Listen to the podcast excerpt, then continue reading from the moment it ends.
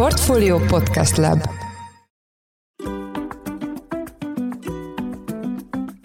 Mindenkit üdvözlünk, ez a Portfolio Business Podcast legújabb adása, ami ma a Suzuki Magyarország támogatásával jelenik meg. Én Gergely András vagyok, a műsor mai házigazdája. A mai podcastban a hazai cégautópiac változásairól, a szektort sújtó áremelkedésről és a zöld rendszámos cégautók térnyeréséről lesz szó. A témával kapcsolatban itt van velünk Varga András, a Suzuki Magyarország marketing vezetője. Üdvözöllek a műsorban. Szervusz András, üdvözlöm a hallgatókat. Szerintem elsőként tekintsük át a hazai új autó eladásokat az első idei három negyed évben. Milyen tendenciák látszódnak? Ugye korábban el lehetett mondani, hogy az új autópiacot főként a vállalati vásárlások hajtják. Változott-e ez az utóbbi időben? Van-e az arányban valamilyen eltérés? Egy szóval kellene jellemeznem ezt az évet, akkor a viharos lenne leginkább ideillő jelző, hiszen az első fél évben azt tapasztaltuk, hogy az autóeladásokat leginkább azt határozta meg, hogy melyik importőr vagy forgalmazó hány autót tudott előkeríteni. Tehát egy olyan keresleti piac volt, ahol gyakorlatilag a vége felel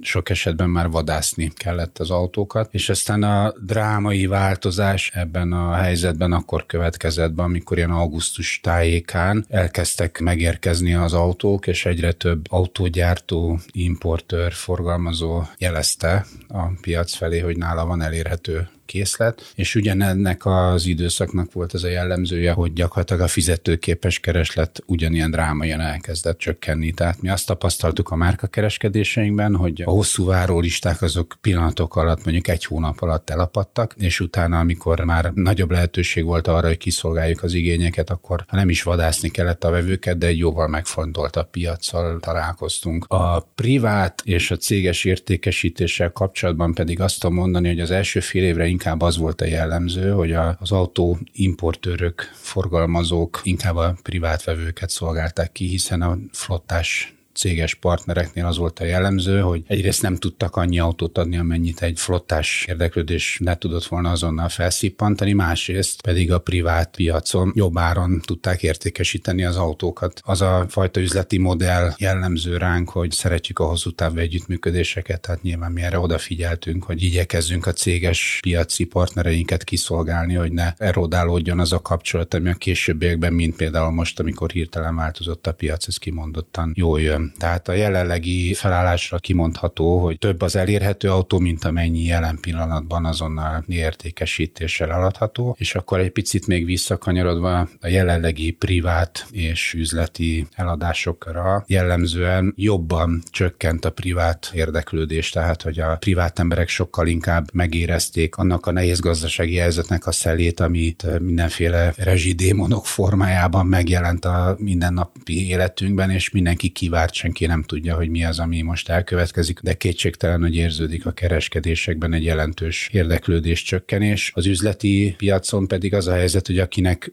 amúgy szüksége van a saját tevékenységéhez cégautóra, az még ha szívja is a fogát, és ötször meggondolja, hogy milyen autót választ magának, nem áll el a vásárlástól, tehát ott kevésbé csökkent a kereslet. Már itt pár szóval a jelen gazdasági környezetet is említetted, minden tartós fogyasztási cikk esetében tapasztalható egy jelentős áremelkedés. Mi a helyzet a az autóknál, személygépjárműveknél, milyen áremelkedés az, ami tapasztalható, milyen okok állnak a tényező mögött. Most egy ilyen nagy átlagot, ha veszünk mondjuk, hogyha egy autónak egy évvel ezelőtt mondjuk 6,5-7 millió forint volt a piaci ára, egyáltalán nem ritka az, hogy ugyanezért az autóért egy évvel később már mondjuk egy millió forinttal többet, vagy akár másfél millió forinttal többet is kell fizetni. Ez egyik márkát sem került el, tehát még ha a Suzuki-t nézzük, nálunk is az a helyzet, hogy ugye mi árérték arány arányban nagyon jók voltunk mindig is. Ez az árérték arány ugyan megmaradt, és talán mondhatjuk, hogy a konkurensek felé talán egy picit csökkent az a különbség, ami az azonos felszereltségű autók árában jelentkezik, de még mindig nagyon jó választás ilyen szempontból. Ellenben az már egy másik kérdés, hogy mondjuk a piacon mekkora kereslet van mondjuk egy, másfél millió forinttal többe kerülő autóban. Hogy a, az okokra kitérjünk, ezeknek a nagy része mindenki által ismert, tehát azok az alapanyag problémák, a már unalomig ismert chip chip hiány, de hogyha azt veszük, hogy az acél vagy bármilyen más olyan alapanyag, ami az autógyártáshoz szükséges, azokban jelentős drágulás jelentkezett, és akkor ehhez még jönnek azok az ellátási lánc problémák, illetve szállítási problémák, amik elsősorban az import autókat, tehát nem a hazai gyártású autókat érintik. De hát, hogyha azt veszük, hogy az ember bemegy a boltba, és a kedvenc vajkréme mondjuk kétszer annyiba kerül, mint fél évvel ezelőtt, ezen, ezen egyszer nincs csodálkozni volt, hát ez egy adottság a gazdasági helyzet miatt. A Suzuki egyébként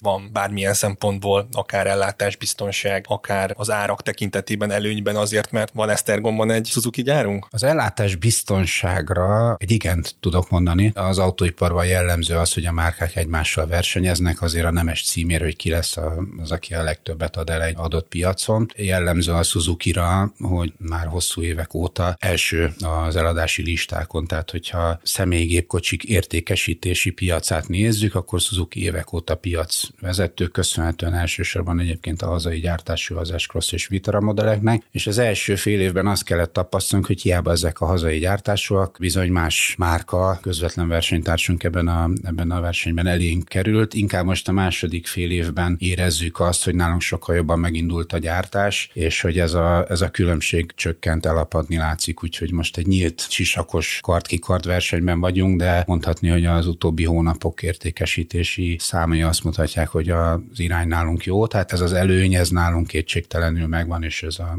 mostani időkben látszik. Árban, hát az a helyzet, hogy ugye az alapanyagoknak a nagy része az ugyanúgy ugyanazokról a piacokról érkezik, illetőleg ugye a hazai gyártásban ugye nagyon sok olyan import alkatrész van, ami az autót érinti, úgyhogy jelentős árelőnyt a mi esetünkben ez, ez nem eredményez egy személygép jármű nem csak úgy tud akár egy magánember, akár egy vállalat tulajdonába kerülni, hogy bemegyek a szalomba, és akár cashben, akár kártyáról vagy átutalással a vételárat kiegyenlítem, hanem alapvetően valamilyen finanszírozási konstrukcióban, legyen ez hitel vagy leasing konstrukciók. Ugye a kamatkörnyezet az nagyon megemelkedett a hazai piacon, tehát nem elég, hogy drágább lett maga az autó, még a finanszírozása is drágább lett. Mi a helyzet most a leasing piacon? A helyzet kemény, ez egy ilyen kettős hatás, tehát nem csak a, az árak, hanem a finanszírozás is sokkal többe kerül. Tehát, hogyha azt mondjuk, hogy egy bubor ilyen 18 százalék körül röpköd, és ez folyamatosan emelkedik, bár most már kicsit csökkenő ritmusban, akkor nyilván a finanszírozási kamatok is valamilyen módon ezt követik. Még annak ellenére is, hogyha mondjuk mi olyan szerencsés helyzetben vagyunk, hogy a mi finanszírozó partnerünk az erősen hisz a termékeinkben, és próbálja ezt támogatni támogatni mindenféle kedvezményes THMS kamatkonstrukcióval,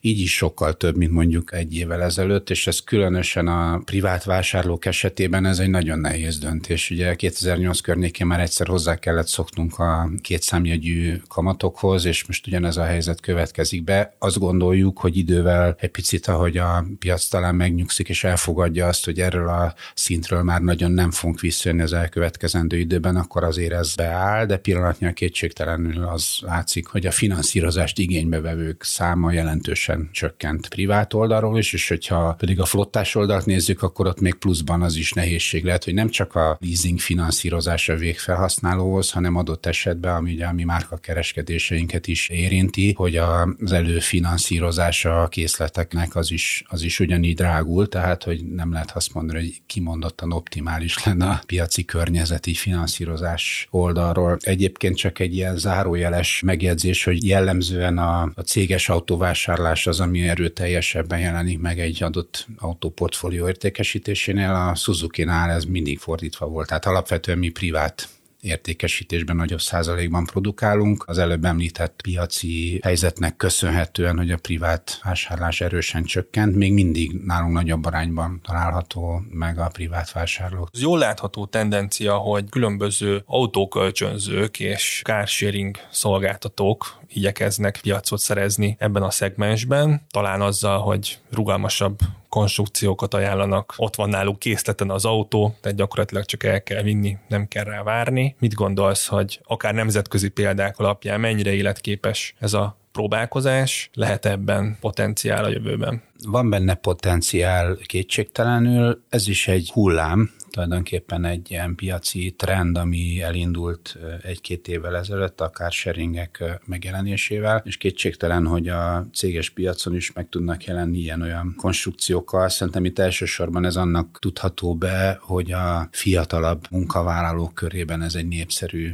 tehát elsősorban ugye magánemberként kezdték el használni, és utána, hogyha a cég valamilyen hasonló konstrukciót tud ajánlani, akkor ez vonzó lehet a számukra, és itt kétségtelen nem csak az anyagi része jön előtérben, hanem az is, hogy ez egy viszonylag kevéssé környezetterhelő módja az autózásnak. Tehát olyan cégeknél, ahol nagyobb létszámban fiatal dolgozók vannak, ez egy vonzó dolog lehet. Az autók kölcsönzőknél pedig valóban ők is ajánlanak mindenféle konstrukciót a cégek számára. Jellemzően az autók kölcsönző miatt itt elsősorban rövidebb távú bérletek azok, amik jellemzően, hiszen ott ugye az üzleti modell az az, hogy egy autó kölcsönző mondjuk fél évig, maximum egy évig használ egy autót, és akkor utána újítja a flottáját.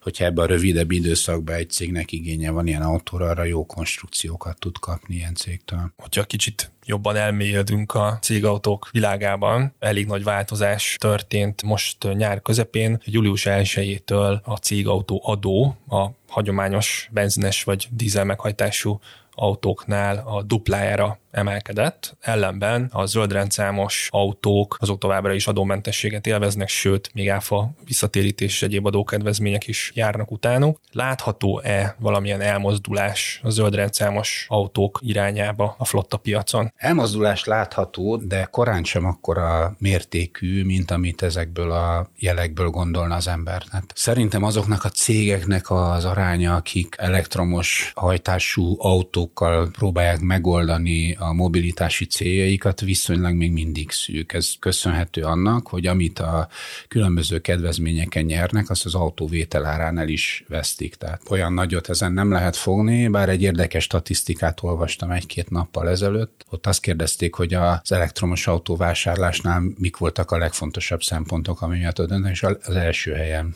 volt ez, hogy a különböző támogatások, illetve az, hogy a úgynevezett cégautó adónak az aránya az jelentős. Hogyha valaki egy picit tovább gondolja, akkor azért a matek az nem, nem jön ki annyira vonzóra, mint első látásra. Ezzel együtt nő. Inkább azt mondanám, hogy a, hogy a hibrid autók jobban, ott talán ez a rettenetes árkülönbség nem annyira érződik, illetve az a kitettség, ami az elektromos autók napi használatánál még mindig ott van, hiszen az, hogy a töltést azt megoldani munkahelyen, otthon, vagy különböző utak során, ez azért jelen pillanatban még mondhatjuk, hogy egy kicsit problémás Magyarországon, hiába van ebben fejlődés, azért azt a szintet még nem érte el, hogy mondjuk egy nagy létszámú elektromos céges flottát ilyen, ilyen ki tudna szolgálni. De hogyha belegondolunk abba, hogy egy olyan cégről beszélünk, ahol van 50 autó, 100 autó, akkor már önmagában az, hogy a telephelyen ezeknek a töltését megoldani, az is egy nehézséget jelent, de kétségtelenül az látszik, hogy eltolódik a hibrid és elektromos autók irányába a piac. Én is olvastam olvastam nem olyan régen egy elemzést arról, hogy nem csak a magánvásárlók, hanem a céges vásárlók esetében is kezd a kereslet az SUV-k irányába eltolódni. Nem tudom, hogy ezt meg tudod erősíteni, és milyen autót keresnek ma a vállalatok, melyik a legnépszerűbb kategória, méret, tudsz erre nekem valamit mondani? Mi jellemzően a hazai gyártásokkal a közép kategóriában, SUV kategóriában az s és a Vitarával vagyunk jelen, illetve az ennél kisebb kategóriában pedig a Swift, ami azt tudjuk mondani, hogy a céges autópiacon jól megy, jobban menne, mint amennyi Swiftet tudunk adni a piacnak. Tehát ugye ez egy kicsit furcsa talán így az a tény, hogy a Swift az már nem nálunk készül, tehát hogy ugye az Japánból érkezik, tehát hogy az import kategóriába esett, és ugyanazok a problémák, mint más import modellek esetében nála is jelentkeznek. Tehát tapasztaljuk azt, hogy ilyen flottás autókölcsönző piac sokkal több autót fel tudna szívni ebben a kategóriában, de jellemzően azt látjuk, hogy az SUV az, az nagyon bejött. Tehát a hagyományos kombi autókkal szemben ugye a területi képviselőknek, most, hogy csak egy ilyen példát kiragadjak, jellemzően mindig kombi autóik voltak, és ezt tapasztaljuk, hogy ez a trend az, az egyre inkább elmegy abba az irányba, mert a privát is, hogy az SUV, tehát a magasabb építésű autók, mondjam, divatosabbak az ilyen cégautóvásárlásnál is. Egyébként nekem erre van egy teóriám, hogy nyilván amikor a valamilyen fajta csomag keretében, bér keretében hozzájuttatnak valakit egy autóhoz, az nem csak a munkájára, hanem magánéletben is valamilyen szinten használja, és nyilván ugyanazok a trendek, amik a magánéletben jellemzőek, tehát hogy az SUV az sokkal inkább egy élhető választás, az a céges autópiacon is megjelenik, mint fontos szempont. Területi képviselőket említetted, ugye talán arra a felhasználásra leginkább a nagyon sok megtett kilométer és sokszor inkább a hosszú távú futások a legjellemzőbbek. Erre a felhasználásra valószínűleg egy modern dízelmotor lenne a legalkalmasabb, aztán javíts ki, hogyha te máshogy gondolod. Ellenben a Suzuki modellpalettáját végignézve már egy ideje dízelmotor nem található. Nincs ebben valamiféle ellentmondás, vagy ez nem feszíti a kínálatot? Nem érezzük így. Inkább azt tapasztaljuk, hogy az, hogy van egy jó fogyasztású benzin motor valamilyen fajta hibrid kombinációban, ugye mert most már a mi palettánkban az összes hibrid változat, a light hibrid, a hibrid, vagy hívjuk strong hibridnek, és a plug-in hibrid is elérhető. Ez egy sokkal élhetőbb variáció, és azt látjuk, hogy a dízelautók egyre inkább szorulnak ki a piacról. Tehát, hogy ennek nem ismerem a pontos okát, mi annak örülünk, hogy a mi általunk forgalmazott benzines hibrid autók azok viszont egyre népszerűbbek. Ebbe közrejátszik nyilván a környezet kímélő konstrukció, illetőleg az is közrejátszik, hogy nagyon megbízható autók, nagyon kis szervizigényel, illetőleg a hibridség okán egy-két olyan funkció is bejön, akár a városi közlekedésben, vagy hogyha elhagyjuk a várost, amik kimondottan segítik azt, hogy fürgőautók legyenek, és jól reagáljanak minden helyzetre. Tehát ilyen szempontból a hibrid úgy tűnik, hogy egy jó választás, nem csak a privát, hanem a céges autók tekintetében, és nem beszélve arról, hogy szerintem már tudott a piac, hogy elég erős garanciát tudunk vállalni, hogy az a 3 plusz 7 éves garancia azért elég megnyugtató tud lenni a partnereink számára. Tovább böngészve a modellpalettát, láttam, hogy jött egy viszonylag új SUV modelletek, az Ecross, ami ráadásul plug-in hibrid, és a modellpalettán egyedüliként kaphat zöld rendszámot is Magyarországon. Az induló ára magánvásárlóknak, ugye bruttó 20 millió forint fölött van. Talán a legtöbbünk egy kicsit fölvonja a szemöldökét, és Suzuki-tól talán nem ezt az árkategóriát várná az ember. Kérlek, helyezd el a konkurensek között ezt az autót, mondjuk mind technikai tudásban, méretben, használhatóságban, per árban, illetve hogy mivel ez az egyetlen zöld rendszámos autó, amit tudtok nyújtani, kíváncsi vagyok, hogy a céges vásárlók körében mennyire népszerű ez az autó. Hát, hogy ez a prémium kategória, tehát ezt eh, kimondhatjuk különösen a mi portfóliónkban, ez a, a felső szint, és hogyha azt nézzük, hogy a konkurenshez hasonlítjuk, akkor árban is teljesen megállja a helyét, talán attól egy picit szűkebb, hogy nálunk ez egyféle felszereltségben élhető el, viszonylag magas felszereltséggel, tehát ilyen szempontból, hogyha valaki kimondottan ilyen autót szeretne, akkor ez egy jó választás tud lenni. Ezzel együtt mi azt gondoljuk, hogy a prémium szegmensben fontos, hogy ott legyünk, és az eladási adatok is ezt igazolják. Nem mondanám, hogy a gerince az eladásunknak, hiszen nálunk ugye az S-Cross és Vitara hazai gyártások vannak a, a fókuszban, de jó, hogy van ilyen a portfóliónkban, mert sokszor van olyan helyzet, tárgyalási helyzet, amikor jól jön, hogy ilyet, ilyennel is tudunk szolgálni. Tehát azt gondolom, hogy ha valaki flottára, tehát cégesen ilyet vásárolna, akkor az azért van, mert ilyet keresne. Tehát, hogy kimondottan ilyen magas felszereltséggel ezt a, ezt a fajta modellt, tehát aki, aki ebbe szeretne beleülni, az megtalálja. Azért ez a számokban is látszik, tehát, hogy nem olyan jelentős a flottás eladása ezeknek az autóknak sokunk a hétköznapokban is találkozhat speciális igényekre szabott suzuki és konkrétan a rendőrautókra és honvédségi járművekre és egyéb közszolgálatban lévő autókra gondolok. Miért van az, hogy Suzuki talán főleg a Vitarával ennyire népszerű ebben a felhasználási szegmensben? Inkább a Vitara, jól mondod. Itt még nem történt meg az a trónfosztás, ami az összeladást tekintve. Ugye tudjuk, hogy évekig a Vitara volt az a modell, amit a legtöbbet adtak el a magyar piacon, és ebben változás történt idén. Második helyre csúszott vissza szemben az s amelyik tavaly novemberben debütált, tehát a jó kis vitaránkat háttérbe szorította és átvette az első helyet. Azt lehet mondani, hogy a, hogy a flottás piacon, és különös tekintettel a flotta piacon az olyan speciális igényekre, mi, amivel mondjuk egy rendőrség, vagy mentőszolgálat, vagy természetjárók egyesülete, tehát cégek, vagy olyan intézmények, ahol itt nagyobb speciális igények is felmerülnek, az kétségtelenül a, a a Vitara jobban népszerűbb ebben a szegmensben. Tehát azon kívül egy nagyon megbízható autó, azon kívül tényleg több olyan funkcionális feladatnak is meg tud felelni a városi használattól egészen a, most nem azt mondom, hogy ilyen durvább terep használt, arra egy Jimny tudnék javasolni, de például nem tudom, ilyen határvédelmi feladatokra és egyéb olyan feladatra, ami egy kicsit a szokványos használatos speciális, azokra is teljesen alkalmas, azzal a komfort szinttel, amivel egy városba is elközlekedünk. Jó, hogy a Jimny-t említetted. Ugye azt gondolom, hogy sok autószerető aggódik, hogy a Jimny meddig maradhat a Suzuki kínálatában még úgy is, hogy ugye most már csak kétüléses tehergépjárműként kapható hivatalosan. Erősíts meg kérlek bennünket, hogy még elérhető lesz egy darabig. Elérhető lesz, nincs ilyen információnk, hogy a közeljövőben kivezetnénk a piacra. Sokak kedvence, és érdekes módon az ember nem gondolna, hogy egyébként a céges szegmensben is előtűnik, pedig igen, ugye ez a haszongépjármű funkcióban, ugye most az új Jimny-nél a hátsülés sor az megszűnt, és egy elválasztóval gyakorlatilag kis terautó formátumban jelenik meg, és hát azt mondom, hogy ilyen városban is közlekedve, ugye szűk helyre beállva, pakolósnak, de azt gondolom, hogy inkább egy kultikus autó, tehát hogy hiába